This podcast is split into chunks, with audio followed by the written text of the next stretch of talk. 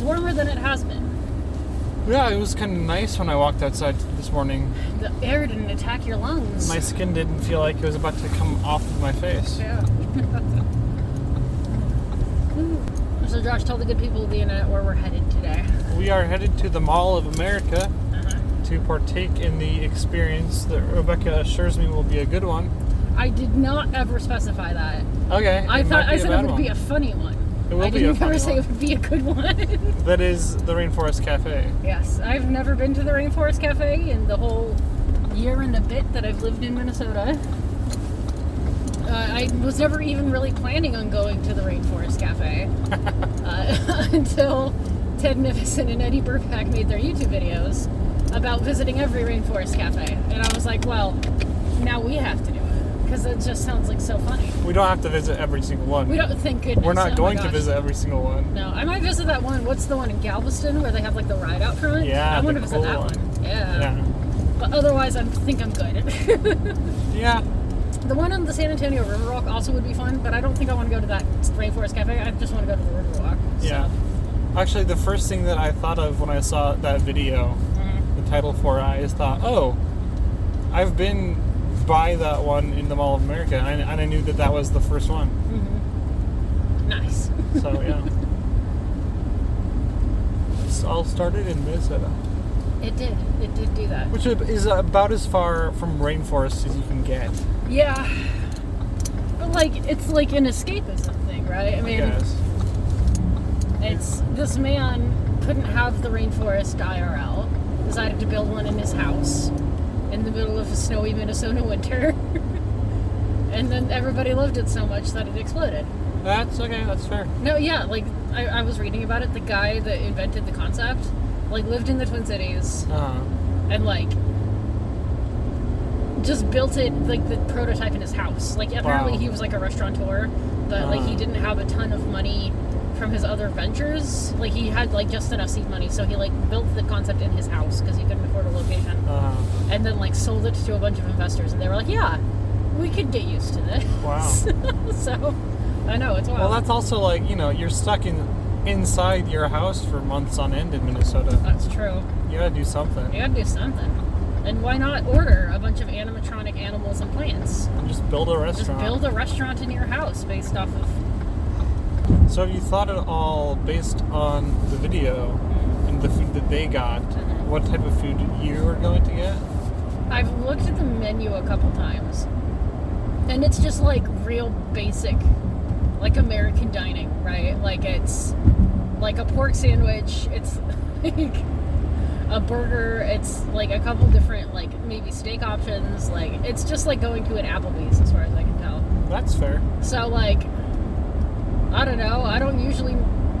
I get like a burger at Applebee's. That's basically it. Like Uh, you know so i don't think there's anything except for like the volcano lava cake that we could really purchase to really get the full rainforest cafe experience uh, because the food is not really part of the experience that's true. do you know what i mean The food kind of is standard food. yeah What they're selling you is that you're in a rainforest yeah with animatronics. And i was like i wonder if we could make them like ask them to make us like a little mini version of the volcano cake because i don't want just the two of us to have to eat all of that I wonder if we can pack it up and bring it home. yeah i mean it's pretty big from what i've seen so maybe not Maybe not. We can maybe ask, but I don't know. Hmm. Yeah, I don't know. How about you? Have you figured out what you want? Nope, not at all. Nice. It's going to be interesting. That's for sure. It will be interesting. Parking at the Mall of America is an Olympic sport, actually. Like, they've made it as easy as they possibly can, but with how many people are here, especially during the holidays, just wild. Maybe, I don't know if they have spots open here we can cut through LL Bean. The park. Now that we're seven minutes late for our reservation, let's see. New York, New York. I hope they're not trying to call us. They are not so far.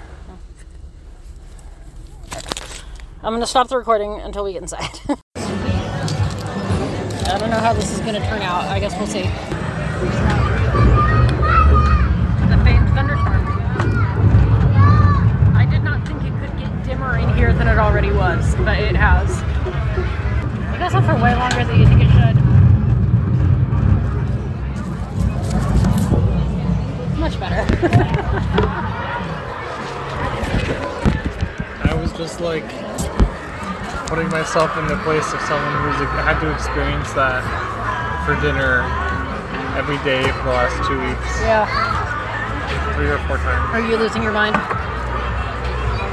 I might go to the bathroom later and just Stare at the gorilla. channel the spirit of Eddie Murdoch. So like, just looking at the animatronics that I can see from where we are, there's the gorilla directly above us, which I hate. There's the snow leopard like right there, Very stoic. very stoic. It's got like this blink cycle going on that like doesn't look like a blink at all. It looks like it's like dying almost, Uh, and like it does that jerky little head twitch. Probably the most convincing is there's the leopard above yeah. the merch stand that I can see. A gorilla back there. There's a Yeah. gorilla right there behind the screen. Yeah. Around that corner, Uh, there's on this wall, there's a butterfly that's actually fucking its wings. oh, nice. Like, like even at Disneyland, you kind of get like the like the idea that like the animatronics are like a little uncanny valley, right? Like you can mm-hmm. tell that the, something's not quite right. And those are with like the most care and attention put into any animatronics ever, basically. Mm-hmm. Yeah. These have had far much less care, Yeah. and I, you can tell. not I mean, I like appreciate they've made the environment right. They've made Yeah. the rock wall. They've made yeah. the vines. The vines are really Yeah, the good. ferns, the vines on the ceiling are very cool. Like all of like the Mayan temple elements. Yeah. So I've discovered that the best way to play. I was replaying Dragon Age 2 this morning, mm. and I've discovered that the best way to play a Dragon Age game is to build a Lego set while you're doing it. Mm. Because like a lot of the thing with Dragon Age is that like there's a lot of listening, like there's a lot of narrative and like conversations between the characters, which is good. But also, like I, I've never been fully diagnosed with ADHD, but it tends to run in our family, and I think Yeah. I've picked up some of those traits. Uh-huh. So I get very bored listening to some of the dialogue sometimes. But like if I have like a Lego set that I can like divert my attention to, like I can just do that, Yeah, and then like I can go off and do a couple little fights, and then get into another conversation bit, and like build more Lego. It's an interesting game, but It is. it's, Were you thinking something? well, I'm just thinking that the thing that this is missing, which is also what the Mall of America is missing, mm-hmm.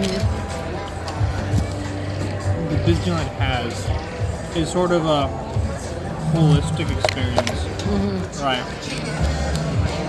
Where everything is designed to look like it all fits together, mm-hmm. right? What And do you still have the exit signs that are bright green, which is good, you know, for people need to find the exit. Yeah. But they're not really styled in a way Yeah. that fits with the restaurant. And then, of course, you know, you look out there. And you see Bubba Gump, you see lids, you see Margaritaville, Yeah. you see the giant ornaments hanging from the ceiling. Uh huh. You see the rest of Mall America? Yep. Yeah, slow down, man. It's a parking garage.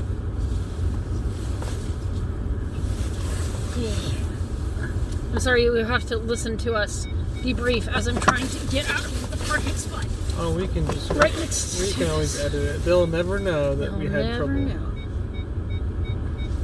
This is the illusion of creation. Okay, one more little. Okay,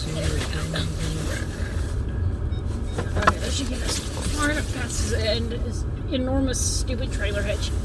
And we're good. Now I just have to get out of here. A feat in and of itself.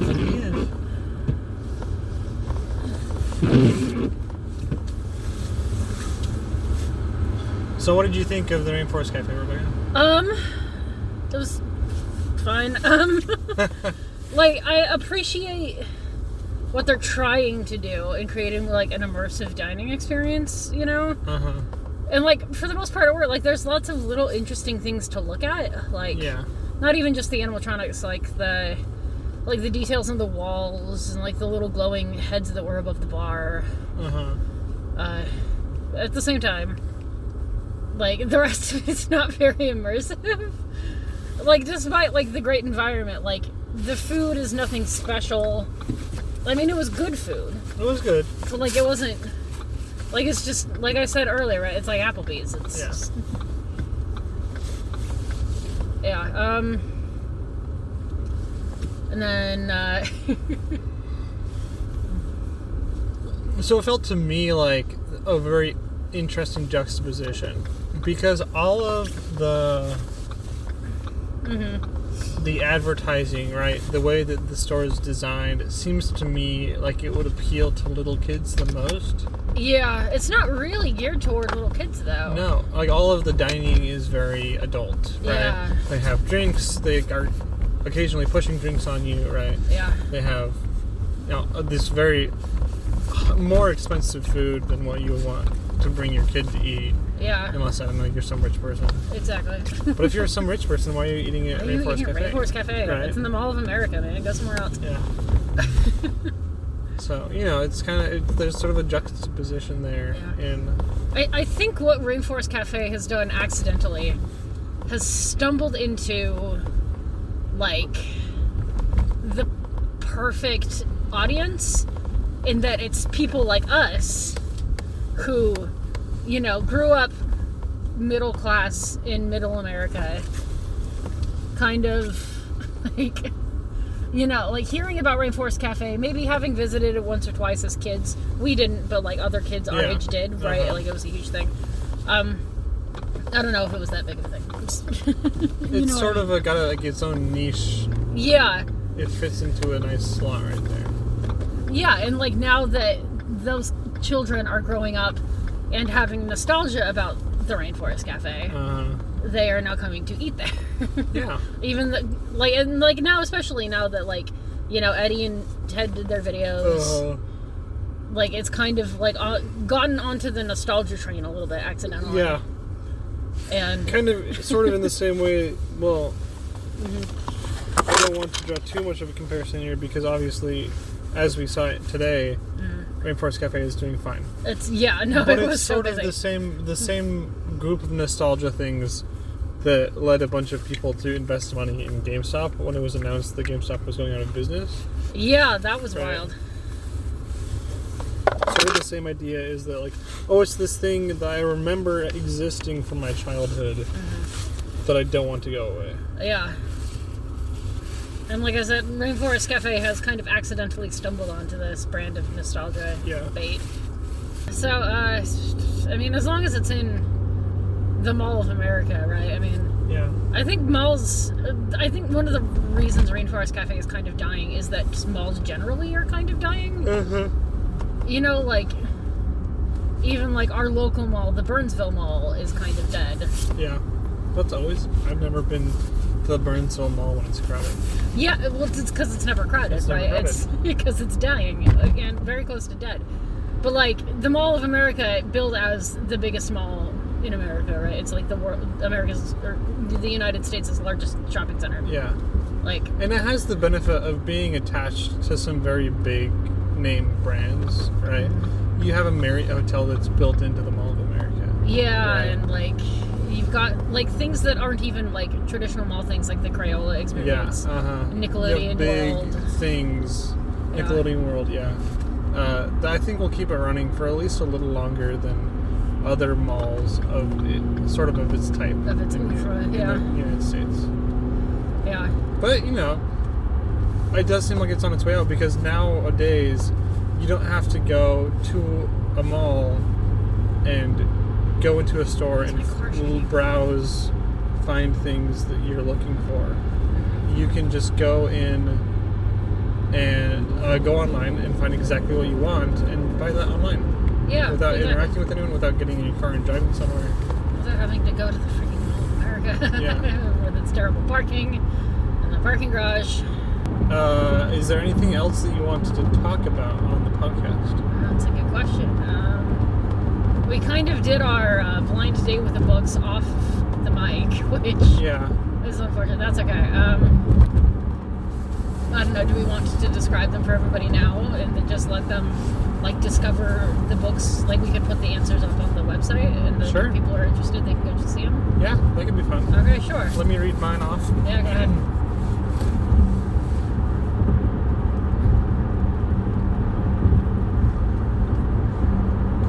Okay, blended with a book. Book number one. Historical fiction blends a true untold story from the Cold War with a gripping spy thriller. The dual protagonists deal with loyalty, faith, and hope in the midst of political turmoil. Book number two, apocalyptic fiction, takes an anthropological view of various aspects of humanity in the face of apocalyptic destruction. A variety of characters cover different aspects of war, poverty, and hope. And book number three, High Fantasy, tells multiple perspectives of a story of romance and loss in the middle of a massive conflict and the power that persistence and love have in the face of despair and evil. Yay. I think that's all I can say about those books without being more specific. Yes, it's, it's it's a real feat trying to write them. Yeah. Uh, I am driving, so I will try to remember mine just off the top of my head. Uh, book number one is historical fiction. It's kind of written like a Rolling Stone article. Uh, it's all about this musical uh, act in like the 70s and people trying to, or like people are recounting the story of how it came to be. And it's all mixed up in themes of racism and uh, privilege and oppression and uh, activism and things like that. It's really good. I, I really liked it. I, I, I say that every single like every single thing I bring into the podcast because like I do. I like Well, the you stuff. talk about right? the stuff that you like, right? Um, let's see. Book number two is science fiction. It's pretty hard science fiction. Um, it's all about uh, like the stories we tell and the way that those stories uh, preserve kind of uh, like humanity and like the way that they can save us, basically. I think. That sounds like your car. Yeah, it might be. I have to check it. I didn't run over anything.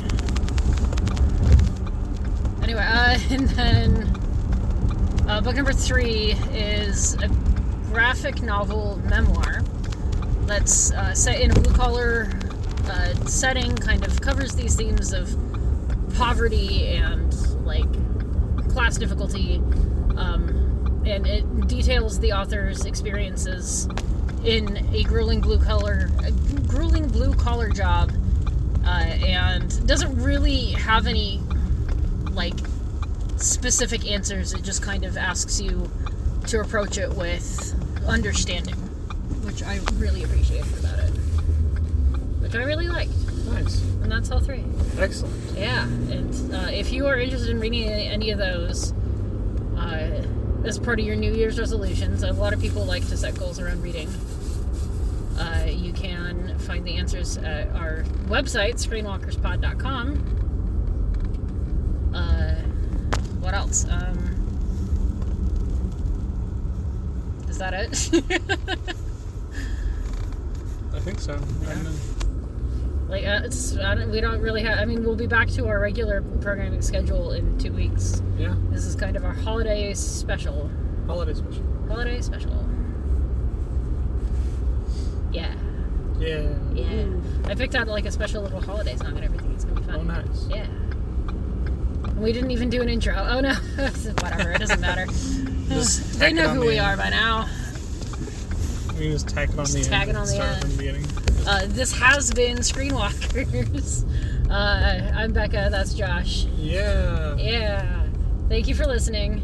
We're almost home now. We, so we, we didn't tell you what's on our screens this week. we didn't. but- No, well, I mean, we kind of did because like we've both watched both of the Oh, videos true. from Ed and Ted and Eddy. Yeah, that's fair.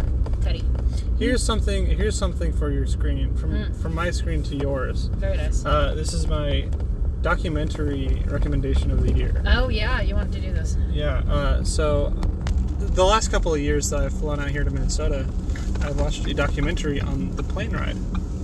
And this year, the documentary that I watched was called "The Last Tourist." uh, and it takes a really interesting look at the way that tourism negatively affects third world countries in the way that it is performed now. But it has a really hopeful perspective on the ways that tourists can change the world for the better. It says, you know, tourists have shown time and time again they're willing to be positive and give back positively towards the, these communities that they visit so long as they are educated.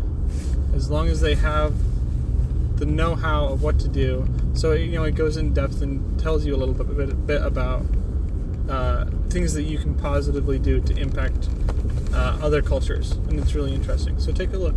Yeah. Nice. Thanks, Josh. So yeah, have fun. Uh, I don't know who's gonna edit that, but Um, I to- probably I will just slap together because it's due at the end of this week. So so fun. yeah, and since it's just on my phone. Yeah. Well, we're we made it home. We're safe and sound from the mall. Uh, so happy holidays from us here at Screenwalkers, and uh, we'll see you in the new year. See you in the new year. Bye.